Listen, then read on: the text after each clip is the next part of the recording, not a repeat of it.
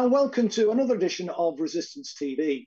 As everybody's well aware, the cost of living crisis is driving a wave of strikes across the country. There's also a growing concern about the government's social, environmental, and foreign policies too. And that's led to an upsurge in direct action by protest groups. But instead of addressing the growing concerns of the public, the Tory government's pushing through two pieces of legislation that represent a fundamental assault on our civil liberties. These are the Public Order Bill and the so-called Strikes Minimum Service Levels Bill. These bills seek to outlaw industrial action in much of the public sector and to criminalise public protest too. Now, joining us on the show tonight are uh, two uh, excellent uh, guests who will be able to uh, address, I hope, the, the growing impasse between the political class and the working class. I mean, uh, We've got uh, Ian Hodson, who's the national president of the excellent Bakers Union, and Phil Bevan, who's a former staff member in Jeremy Corbyn's office when he was the leader of the Labour Party. Ian, let, let me come to you first, because I know you've got to uh, leave before the end of the show because of other commitments. But just want to ask really, can the trade union movement defeat this legislative assault on workers, uh, if it becomes law, that is? And, and do you think the unions will comply with it if it does get onto the statute book? Well, I think I think the trade unions have to defeat uh, this legislation if, if if to be able to defend their workers, uh, to defend their members. If workers are to be defended in the workplace, then then then we have to defeat uh, this legislation. I think it's highly likely that the legislation will pass, um, but by the time it passes, will these these strikes have been resolved? Um, that that that remains to be seen. But I think in the in the long run, the the the uh, the impact of this legislation would be such as to to force public service workers um, to to be forced to work. I mean, you know, I often give speeches, Chris, and and you know, and, and remind people that the difference between a worker and a slave is the right to enjoy your labour.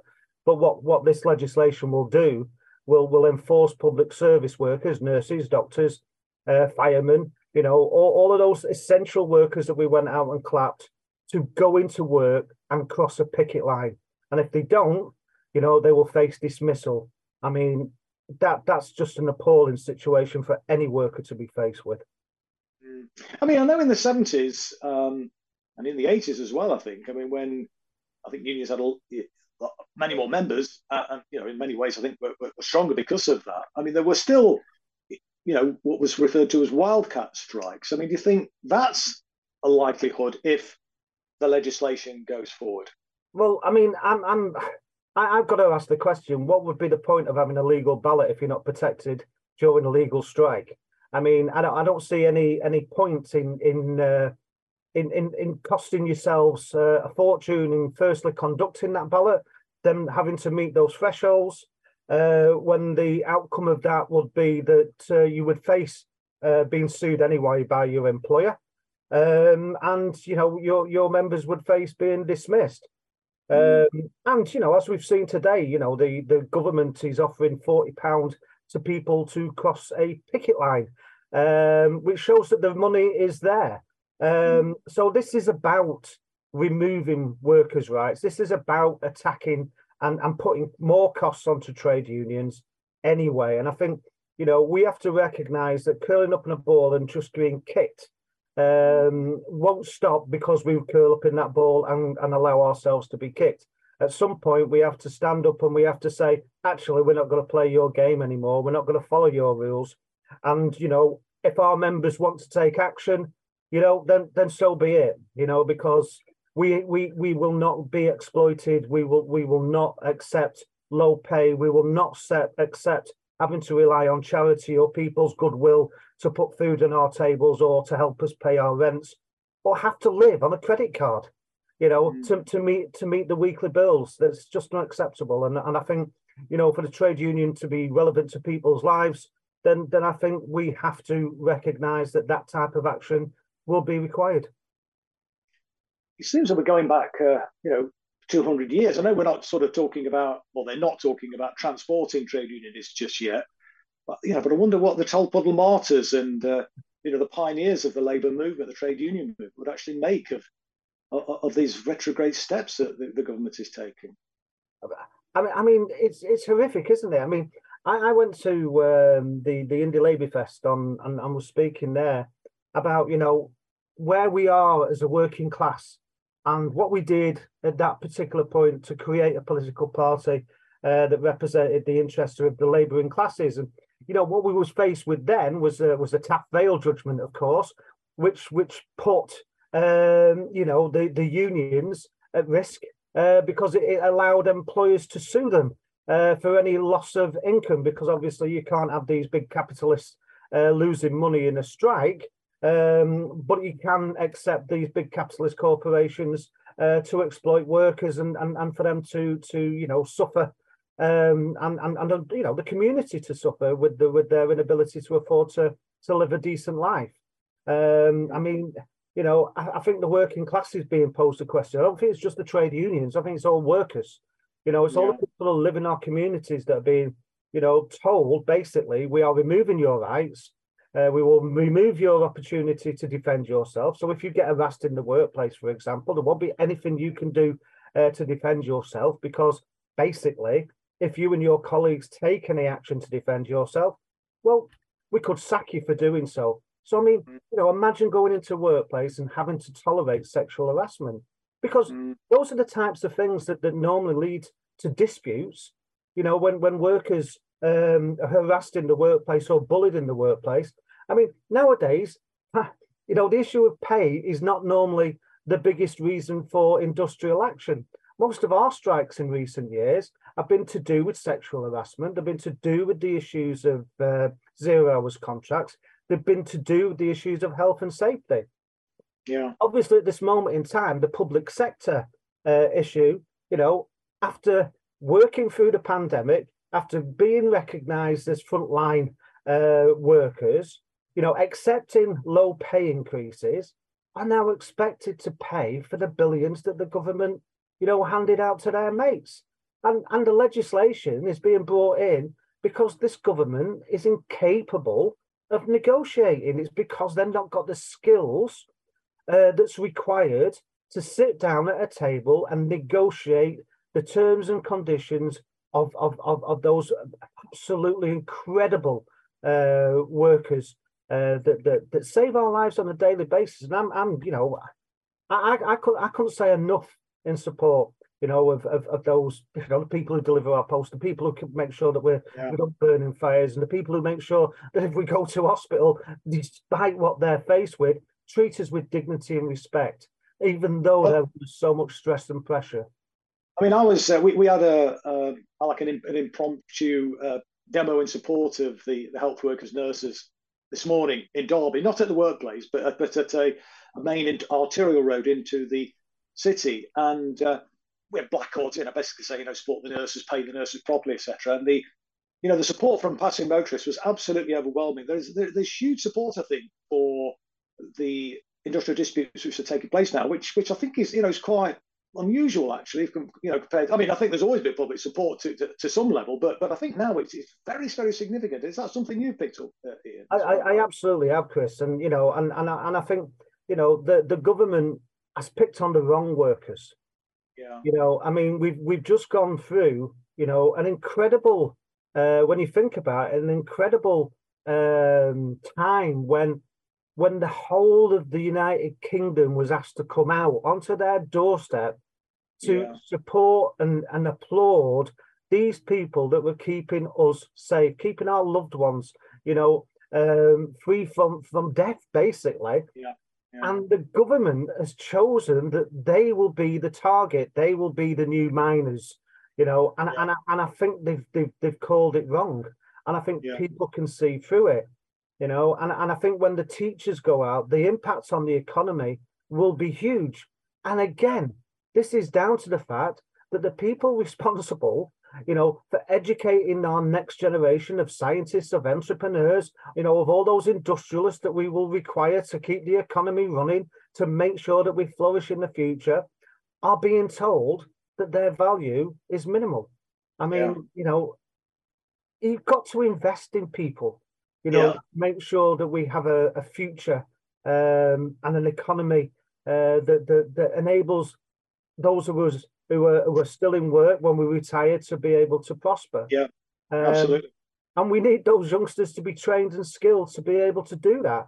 And yet, to, to be, doesn't. I was going to say to, to, to, be fair though, uh, Ian. I mean, the, you know, the government uh, ministers did, did applaud the the health workers, didn't they, during, during the COVID crisis? So, so that's something that they can uh, yeah. I, I, mean, yeah. I mean, obviously they can take that down to the bank and uh, pay their overtime yeah. with it. I mean, well, I think that's right. Absolutely. Yeah. I mean, that's I mean, the way to go. But I, mean, I think what, what, we could do is maybe give give the utilities a round of applause rather than paying these bloody exorbitant uh, oh, energy bills. That'd be great.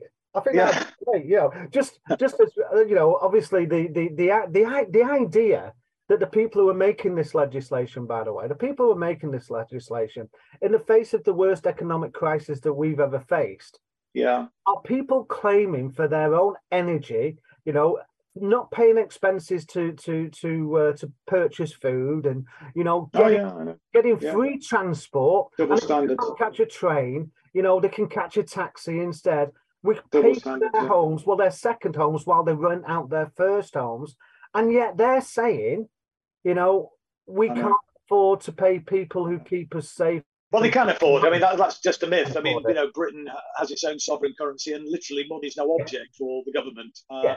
It can just create it. It issues the you know the only the only impediment, frankly, to uh, public spending is the availability of real resources in the economy. You know, the basically you know the ability of the economy to absorb public spending, and then the government's got the instrument at its disposal of, of, taxation to if if if it over if the economy overheats, it can it can tax the private sector to create the space for necessary public investment instead. But Phil, let, let, me come to you. I mean, the government seems to be engaged in a pincer movement to, to me. I mean, on the one hand, you know, banning strikes, I've just been talking to, to Ian there uh, about, uh, uh, and clamping down on public protests on the other. I mean, how do you think uh, the trade union movement and wider civil society should respond, in your opinion, to these attacks? Oh, that's a, a huge question. Um, I think um, well, yeah, I think it is a pincer movement. And um, just to kind of my perspective on all of this, um, I'm interested in kind of international affairs and looking at things from the bigger picture as well. So, um, on your point on the economy, Chris, um, it's it's true that the government we have a sovereign currency in the UK, and we can print as much money that, as we like.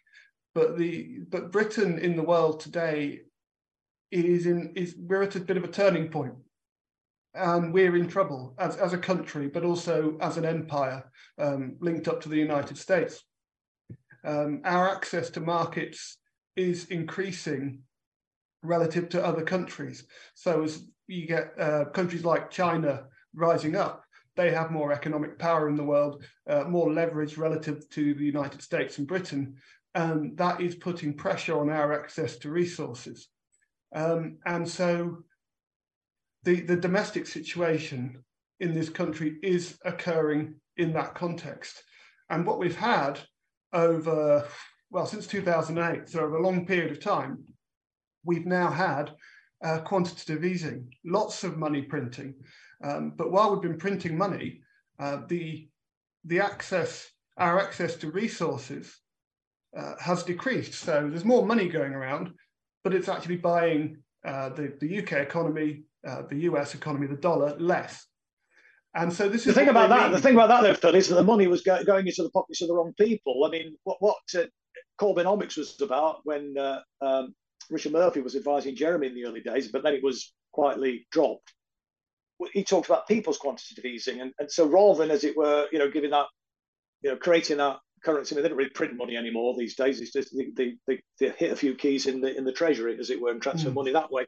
Um, rather than sort of transferring the money into the banks, uh, what Richard was talking about, what Jeremy was was, was I mean, this is how the, the Corbynomics, mm. the, the, term Corbynomics came about. It was it was a pejorative term put forward by Chris Leslie, who was the former shadow uh, chancellor. Uh, but mm. I think hmm. it was you know it was then adopted as, as quite a snappy that's quite a, quite a snappy uh, uh, strap line. Mm. Um, but yeah, yeah, I mean, what they're talking about is use that quantity to actually for in you know for real to pay for real resources. Anything that's available for you know in your own currency. So they yeah. could have actually created the, the, the you know improved the infrastructure, built the houses, and, mm. and done all the other things, and you know proper pensions for, yeah. for people, etc. But the the but issue anyway, is, that, um, yeah, no, no. I mean, I just um, I agree with that. One of the things that Richard Murphy said, actually, um, I believe, I'm not sure where his thinking is now. I'm, I'm, kind of going on what he said in the past, but is that um, quantitative easing, you only really, it's best used, you only really need it in a period of crisis to kind of boost boost the economy in, in a period where things aren't going so well. You know, get money directly into people's pockets, as you say. And as again, you said the problem is what the government did, both Labour and Conservatives, is that they gave the money to the banks to in, underpin private sector lending to get us all into debt. So, and, and that was increased liquidity in the economy, increased spending through debt. So once again, we're all in a position where yeah. we're, we're, they've done all this money printing essentially to the point that they've maxed it out. And as a result, we're all in more debt than we've ever been again. Um, and at the same time, the money isn't worth as much. So we're in a real mess. And the reason the money isn't worth as much is because we've screwed up our foreign policy as well. The wars have backfired, and our international relations policy is terrible, which is why ever more countries actually are moving away from the West and, and going to China and even Russia. So yeah. there is so in terms of the domestic situation, the economic impact is significant. There's less resources to go around. And what the government is trying to do is find a way to claw back some of the value of, of the money um, that they've been printing and by um, restricting uh, the economy again. And because they've screwed up and they don't want to give up the money, they're, they're putting it all on us. Um, so yes, I mean, you know, ordinary people certainly shouldn't be painful. I mean, I mean, I think we did probably could do with another another program to talk about, uh, you know, the whole kind of thing around the the mm. economy. But I mean, the reality is that most of the money. I mean, talk about mm. you know borrowing, but most of the government bonds have actually been bought by the Bank of England. So it's actually yes. the government borrowing from itself. So that's a pile of nonsense, really. But just going back to the point, though, just in in, in relation to these two bills, though, uh, Phil, and I know you said it was a big question, but obviously there's this pincer movement. They're attacking yeah. kind of uh, you know civil society, they're attacking the wider civil society, also mm. going after trade unions. Um, I just wonder what you thought, well, just on that specific. But how, how, how should we how should we should we you know ignore the law and, and, and you know?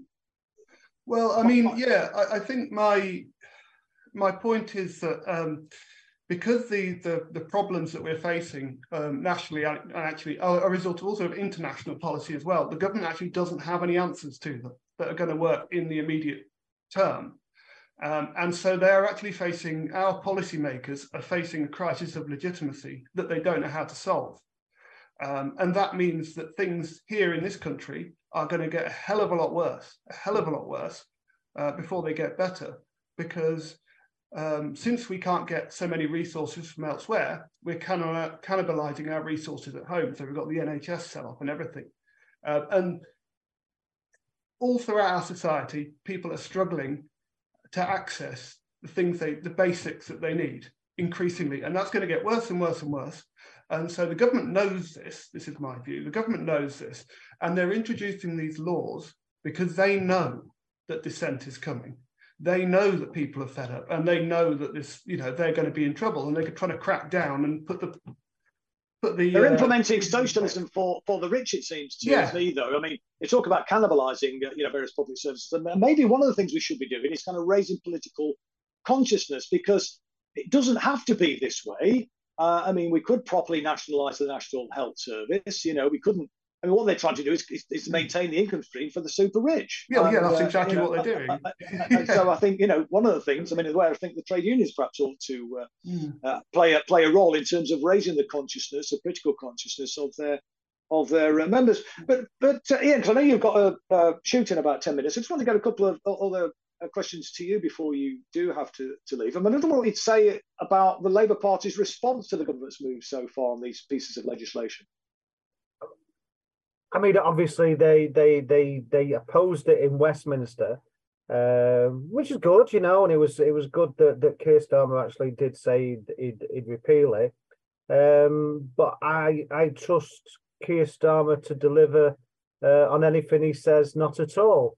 Um, I mean, you know, he was even questioned by you know that uh, Laura Kuenssberg about you know the fact that he got elected um, on a set of values Um, I always thought values is what formed your opinion, uh, but apparently, uh, for for the leader of the Labour Party, those values only formed your opinion at a, a moment in time. Um, so, so the idea that although he's opposing it in Westminster at this moment, if he was to become elected, um, maybe that moment in time would have passed and he would have moved on, and we'd have some different values uh, from Keir Starmer. So, I'm not convinced that Keir Starmer would be true to his word, and I think the trade unions should take anything he says with a pinch of salt. You know, this is a guy that said he supported fifteen pound an hour and then then forced Andy McDonald to resign uh, for supporting fifteen pound yeah. an hour at the conference. Who moved the best employment policies uh, that Labour's had um, in many a year, and that was formed because of consultation between uh, shadow ministers and trade unions, and mm-hmm. and, it, and it's been dumped on. So I mean anything that the Labour Party's got to say on it, I'm I'm, I'm afraid I do not have any confidence uh, that so, they... so so so if so if Sir Keir Starmer gets the keys to 10 Downing Street, I mean you're not particularly confident then that he he will repeal this legislation, or indeed the other anti-trade union legislation, which remained on the statute book during the 13 years that New Labour were in government, and Tony Blair was crowing about the fact that after the modifications, that they did make some modifications, and Britain would still have the most restrictive trade union laws anywhere in the Western world, as if that was a good thing. Yeah, I mean, I, th- I think they'll find the third way, Chris. Um, as yeah. as, uh, as well, it's a neoliberal way. It's not really a third way. I mean, these, these guys are neoliberals to the core. Yeah. I mean, you know, Sir Keir Starmer, Rachel Reeves, Wes Streeting, they're all neoliberals. That's a bloody problem. That's that's what's yeah. that's what screwed us in this country, and indeed across the so-called Western world, neoliberal economics. And, you know, it's, it's socialism for the rich it's, and, and penury for everybody else. I mean, that's why I mentioned at the, the beginning. You know, we were tasked in, in you know in the ni- early 1900s. You know, as a working class, about what we did about the poverty that we was expected to live in, the inequality yeah. in the society, um, the fact that we didn't have decent homes, the fact that we had to rely on charity. We was tasked with with answering that question well, we're faced with the same question now. You know, in in in the in the twenty twenties. You know, you know, we're, we're we've got no decent home for people to to to to move into. We've got, you know, poorer and poorer accommodation um, for for people to live in. We've got low pay that doesn't you know doesn't enable you to meet the basic needs. And you know, we've got two political parties that are offering the same solutions um, which basically would would would maintain the current uh, hardship that we're all suffering, will continue to blame uh, minority groups. All right, you know, I mean, when you think about it, I mean, we've moved from you know, it's been members of the EU, and it's all the fault of those migrants coming over here and taking all your jobs and taking all your housing. Now it's the fault of 40 people coming over on a dinghy you know, yeah. I mean, what sort of economy is it where 40 mm. people on a dinghy can stop you from getting a house or decent pay to be able to put food on the table for your family? It's nonsense. This comes back to the point about raising political consciousness, doesn't it? And the one thing I used to always say on the doorstep is that, you know, if I come across somebody who you know, held bigoted views, was that we as working class people have got more in common with migrants than we got with the people at the top of society in this country, who are very often the self same people, the self same interests which are actually created creating these circumstances which lead to people fleeing their own homes because these people are part of the war machine. And, uh, you know, we know that people, you know, the terrible consequences of war. And, uh, uh, uh you know, and if, if we could if we could smash the war machine, then, you know, we'd have a much more uh, settled world. But, we'd have money to pay for things, wouldn't we? I mean, well, I, thought, I thought that was interesting the other day. I mean, uh, the fact that the British the British Army is being told to send its tanks to Ukraine. You got the generals coming out saying, "Hey, if you send those tanks, we've got no military." Um, no. I mean, you know, uh, I mean, but I mean, we've got the wrong priorities and the wrong solutions, and both political parties aren't aren't interested in looking at an alternative. They want to maintain the status quo. Actually, they absolutely they? do. I mean, you know, we, we had a glimpse of, of how different life could be, you know. Yeah. Uh, oh, we, we did. Told the 1970s absolutely. was a terrible period. Not for yeah. the working class, it wasn't. You know, no, in the 70s, yeah. we were able to save, buy cars, go on holidays, buy homes. You know, we were, we were, we were. I'm, I'm living proof of that, Ian. I was an, I mean, I've often made this point on this show, but I was an apprentice bricklayer in 1976, 19 years old, And me and my girlfriend, my girlfriend oh, went on to become my, my wife, but uh, she worked as a telephonist for the city council. We were able to buy a brand new three bedroom, semi detached house in a desirable village backing onto a waterfront. now, you know, and it was three times what I was what I earned. I mean, ridiculous, you know. But now it's a dream. Yeah, exactly, mate. And it shouldn't be that way, should it? No. it should, I mean, you know, I mean, those days, children could always look forward to a better quality of life, a better standard of living than the parents, and it's gone into reverse now. That's just yeah. totally unacceptable And we for a country that's got the fifth biggest economy in the world. Yeah, and we have to remind people. I mean, you know, and, and politics is important. I mean, you know, politics is important, but but the ability to get the message about the alternative politics is is yeah. the part that that I, I, you know I know I know you try your best with with Resistance TV and obviously there's a lot of left wing media out there um, and obviously trade unions do try and get that message across. I mean Sharon Graham's doing a phenomenal job uh, yeah, yeah, with, with, what she's been winning inside inside Unite and obviously you know Mick Lynch um, and and you know what he's been talking about and Eddie Dempsey. I mean they've been incredible um, I think these industrial disputes will will help to politicise more people as well. Actually, yeah. I mean, that so that you know, that's another positive thing to to come out of it. Let me just get another quick question to to Phil, and I want one more to go to you okay. again before you've got to shoot off. But I just wanted to ask you, Phil. I mean, the public order bill, because you know, contains some quite draconian measures, which is enabling the police to stop demonstrations in the tracks, criminalising people just for linking arms, for God's sake. Uh, apparently, it's also going to be possible to limit activists' use of the internet. And it would even apparently even enable the state to electronically tag would-be protesters. Can you mm-hmm. believe it? I mean, this level yes. of authoritarianism. yes. We, we, seeing it. We're seeing it everywhere in the West. We're seeing it everywhere. It, it's unprecedented. Yeah. Look, this level of authoritarianism. It's unprecedented in my lifetime. Yeah. Is the establishment frightened? Yes, terrified. I mean, because it's it's like I say, there's they they are desperate to protect their share of the wealth um, at a time when the country's economy's access to wealth is declining. And it, in order to do that, that they have to they have to crack down because people are getting fed up with uh, giving ever more cash to the top.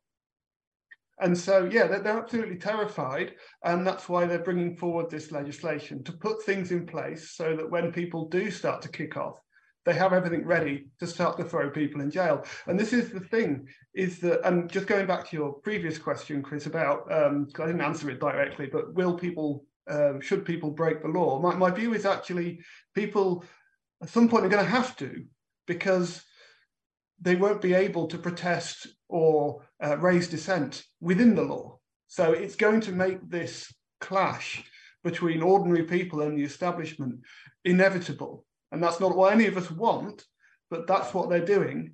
Um, and they're doing it per- on purpose. Um, I also think they probably don't have the resources to enforce it properly. So it's going to be um, it's going to be very interesting what happens over the next few years, but it's also very concerning.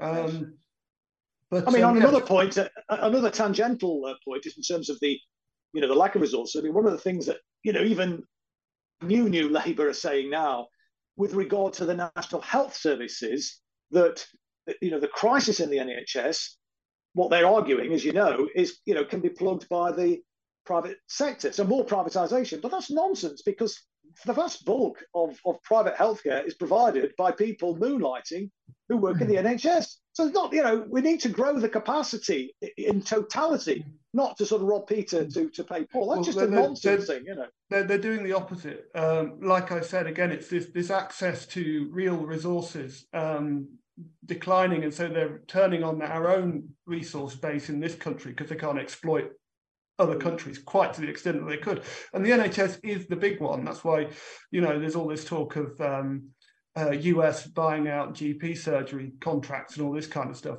Um, but what they're actually doing, rather than expanding um, the provision of public healthcare in this country, they are asset stripping it.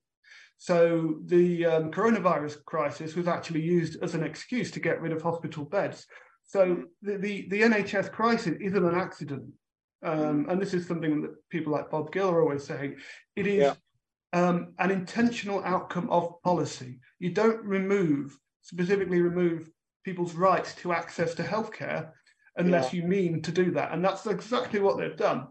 And so we're in this kind of economic crisis through crap government decisions and crap economic management um, across yeah. the West, but here in the oh, UK, for, well. uh, which for forty years, of course, as well. For Look, forty years, it's just it, it's just uh, half past. And I know Ian was going to go at half past, but let me just ask you one final quick question, Ian, before you do have to leave. I mean, the British government, as you know, is quick to support and even foment strikes and, and demonstrations in other countries that challenge Western imperialism. Yet here in Britain, as we know, as we're talking about this evening, they want to outlaw industrial action and criminalise the sort of public protests that they venerate in other countries. I mean, that smacks of breathtaking hypocrisy to me. What would your concluding comments be about that level of hypocrisy?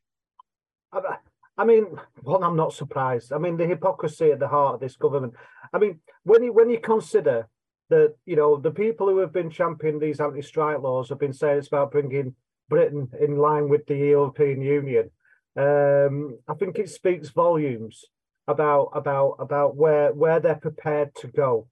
Um, and and I, and I believe you know for for for decades, for centuries, you know we, we we we you know we're part of a country that believes you can bomb democracy around the world.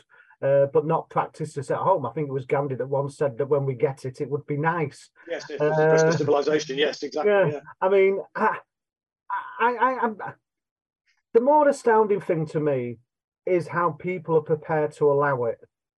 Mm. You know, that's that's the astounding thing to me. How people are allowed allowing a government that wants to pretend by talking about freedoms, liberties, and democracy is probably the most authoritarian and one of the most authoritarian governments, certainly in Europe and maybe in the Western world.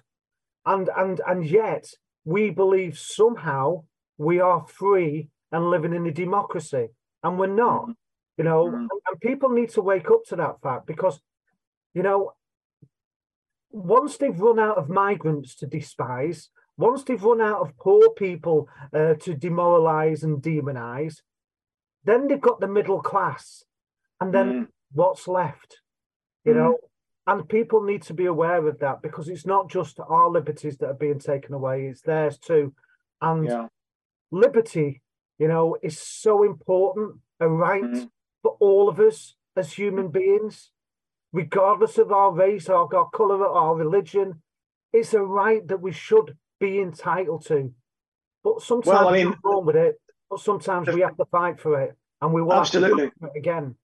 Well, the French Revolution, I mean, you know, talked about equality, fraternity, and liberty. I mean, and you know, we could do with a bit of uh, that in this country as well, couldn't we? Uh, listen, Ian, I know you've got to shoot off, mate. Thanks very much indeed for taking the time out to to come on. Uh, really appreciate it. Um, but um, yeah, best of luck, mate, in your thank you very much ongoing. Yeah, good luck. Thanks, Cameron. See you all soon. Thanks thank you very much. Yeah, Bye. cheers, mate. See you, mate. Yeah, yeah.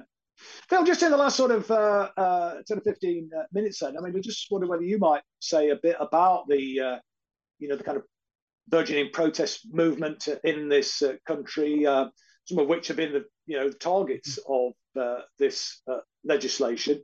Um, some of the direct action organisations do some some some some great work. Others, I mean, I just you know, some are just worry that, and I know you've got some concerns, are yeah. you know being being um, you know, manipulated by, infiltrated by, um, you know, dark, nefarious uh, forces. I wonder if you might sort of say a little bit about mm. that. Uh, well, I mean, just, how we can distinguish, you know, you know, who's yeah, good news, um, who's a bit dodgy, you know.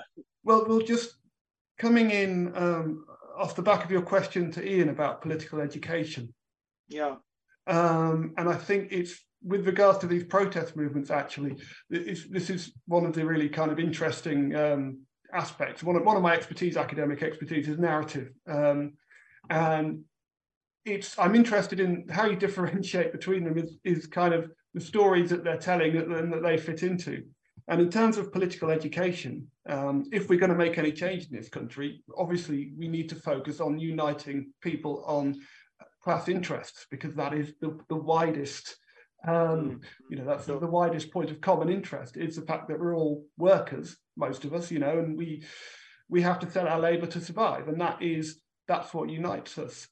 Um, however, that's not the um, the ethos of all of these protest movements. So on the one hand, you've got um, uh, things like Palestine Action, which I fully support because they're they're having a very tangible um, impact on Elbit systems in the UK and their ability to operate. Um, I also, as we've been discussing, I think if we're going to be prosperous, we need a new foreign policy that isn't focused on wars, and they're definitely contributing to that. Um, so that we have uh, more peace and, and, trade agreements rather than uh, imposing uh, regimes from above through bombs.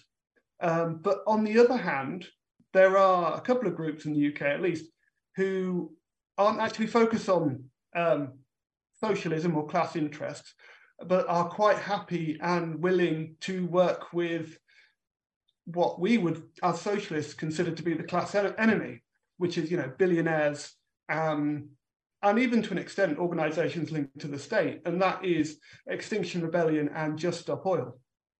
And I've been doing a bit of research into these organizations. Um, I tend to, I don't know why exactly, I tend to fall down rabbit holes with this kind of stuff. Um, mm. but I was looking at um, uh, Extinction Rebellion's financial records the other day, um, just out of interest. It's all public domain stuff. Um, and I saw that in, in 2019, um, they received a over a hundred thousand pound grant um, from an organisation, an NGO, non-governmental organisation called the Children's Investment Fund Foundation. Um, now, this is a partner of the British government in terms of overseas work and access and, and in relation to climate change, but it also promotes Western interests in places like China through using climate change as their point of kind of entry. Um, and the CEO of that is a former British government advisor and also works in um, a another kind of think tank, which is all about um, increasing the access of Western NGOs to the Chinese economy. So you've got these organizations that are getting funding from, from, from foundations that are actually working in partnership with the British government. And these foundations are set up by billionaires. Um, in, the, in, the, in the case of um, the Children's Investment Fund Foundation, the, uh, the person who established that is a, a guy named Chris Hohn, and he has investments in Heathrow Airport, which, is, which is bizarre. Um, with regards to Just Stop Oil, um, they they receive money from the Climate Emergency Fund, which was set up by three very wealthy people, um, one of whom is this guy called Trevor Neilson, who is a former member of the Council of Foreign Relations, which is this big CIA-backed US think tank and he's currently running a business with uh, two former CIA officers. So these, these organizations actually have quite strong financial links to the establishment. And they are not promoting class interests, because if you look at what Just Stop Oil's been doing um, in terms of blocking the M25, what they're actually doing is irritating people trying to get to work, to and from work. And whether or not this is the intention, what it is doing is, is driving a wedge between protest movements or the concept of a protest movement and ordinary people, just as this legislation is going through Parliament. And these organizations don't actually have a class basis. You know, they're completely different to, say, trade unions, which have a very practical role in representing um, workplace rights and trying to get changes in the workplace. Um, and even something like Palestine Action, which is having a practical impact on Elbit systems in the UK, these groups, frankly, as far as I can tell, are just annoying a lot of people. I mean, they do have support, but they don't actually have wide support. And yet they're being promoted in the establishment media. So although we can't say exactly what's going on there, to my mind, something is a bit off. And um, so I mean, I what do you put that down to? I mean, I mean, obviously, I suspect that the you know the rank and file members of those organisations are are genuine and uh, you know mm. well-meaning and are not you know nefarious in any way, shape, or form. But it's somehow the people that perhaps somehow get to the top of organisations somehow maybe go wrong, or maybe they always work wrong. I don't know. It, what, do you put this down to? I mean, is it infiltration by uh, manipulation by the ruling class, or, or what? Um, I don't know. I mean, my, my assumption is that obviously money is is something that will always impact on action, regardless of intent. And I think um, if you are part of the establishment and you want to have an influence in um, progressive movements, you can buy into them, can't you? You know, that's that's one way of, of, getting influence and shaping things is to is to is to fund them, and I think that's that is what's definitely happening. How much influence that is is buying, if any, I'm not 100% sure, but like I say, it is interesting that Extinction Rebellion and um, Just Stop Oil, they're not socialist um, explicitly not socialist. In fact, the funding model that, that backs Just Stop Oil is um, it's explicitly uh, based on venture capitalism. Mm. So these organisations, it's not in their interest to promote class solidarity uh, and the, the uniting of the working class because that would affect their money coming in. They're not able to do it and retain the investment from what are um, very capitalist ruling class um, financial backers. And so, on the one hand, so in terms of political education, we just need to be really careful about which organizations um, we're talking about and talking up in relation to this mm-hmm. legislation.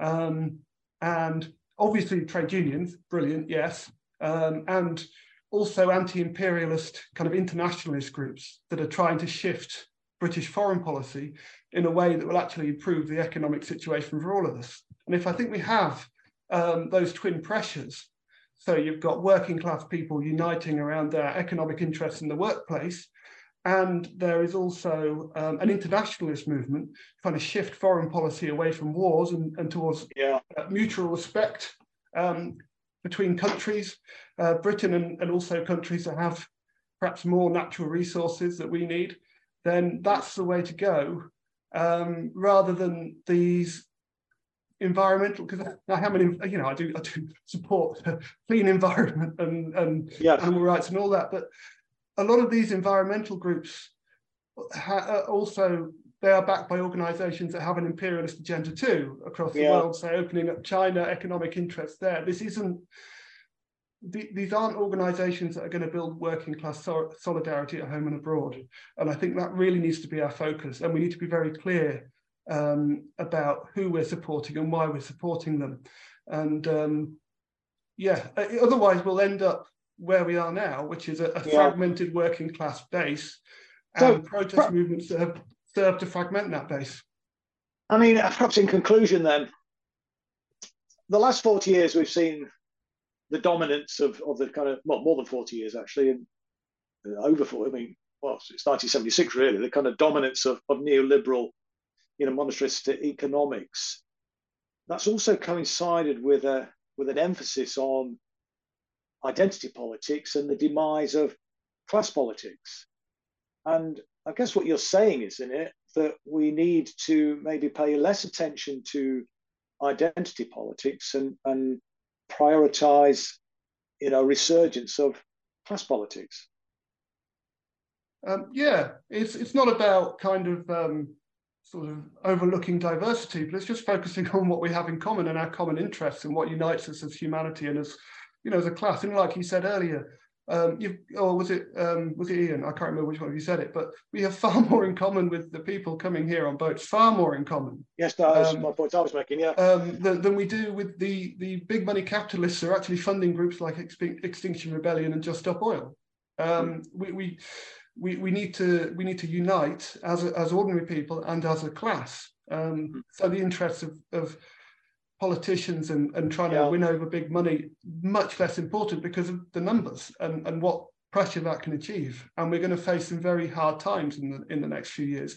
So we we, we need to build a, a bigger movement as possible um, and, and that requires mobilizing the yeah. working class. I, I, think there is a bit of an issue though in terms of education and why this kind of is important because um, I've been speaking to various people on the picket lines um, and also just like some people I know in politics. And one of the things they're saying is, is a lot of people who are going on strike don't actually know that they're that, that they don't get paid while yeah, they're on yeah, strike. There's all sorts of yeah. um, I know that yeah, yeah. Yeah, they, they just don't understand what's going on. And so because of this 40 and more years of neoliberalism, um, the, the idea of class solidarity and socialism um, has it's kind of been cast to the wayside a bit. And we really Yeah. now need to do a lot of effort to bring it back into the forefront. Well, we're certainly endeavouring to to do that uh, as far as the Socialist Labour Party is concerned. That Resist is now joined forces with, and I know you're uh, with the Workers' Party. We, we're collaborating on the No to NATO, No to War Oh, yeah. uh, campaign. Um, and I think that's the future. We've got to, you know, the left has got to uh, collaborate and work together. But I think we'll wrap it there, Phil, because unfortunately Sean's uh, poorly tonight. So if you're Oh, watching okay. Sean, well, if you're watching Sean, uh, get well soon. Okay, Conway. well soon, Um, yeah. so we, we won't be able to have any Q and A's from our audience this evening, but you've you put forward some very, I think, uh, thought-provoking um, propositions in the in the latter part of the program. There, where you talk about uh, you know some of these uh, environmental groups, which uh, Mm. I think would probably be, you know, people don't will have heard that before. So I'll, I'll be I would be quite interested actually to see. Uh, what people are saying in the chat, but I, I actually can't see that. So maybe Mm. that's something that we perhaps uh, need to return to, uh, you know, in a future program. But listen, thanks, Phil, for, for coming on uh, this evening. I think it's been a, a useful and interesting conversation, and it was good to get Ian Hodson's uh, thoughts as well. And uh, thank you, everybody, for watching this evening. Uh, we're going to call it a night now. Uh, tune in next week at the same time, seven o'clock, and uh, we'll be back with another Resistance TV. Until then, thank you for watching and Thank good you. night.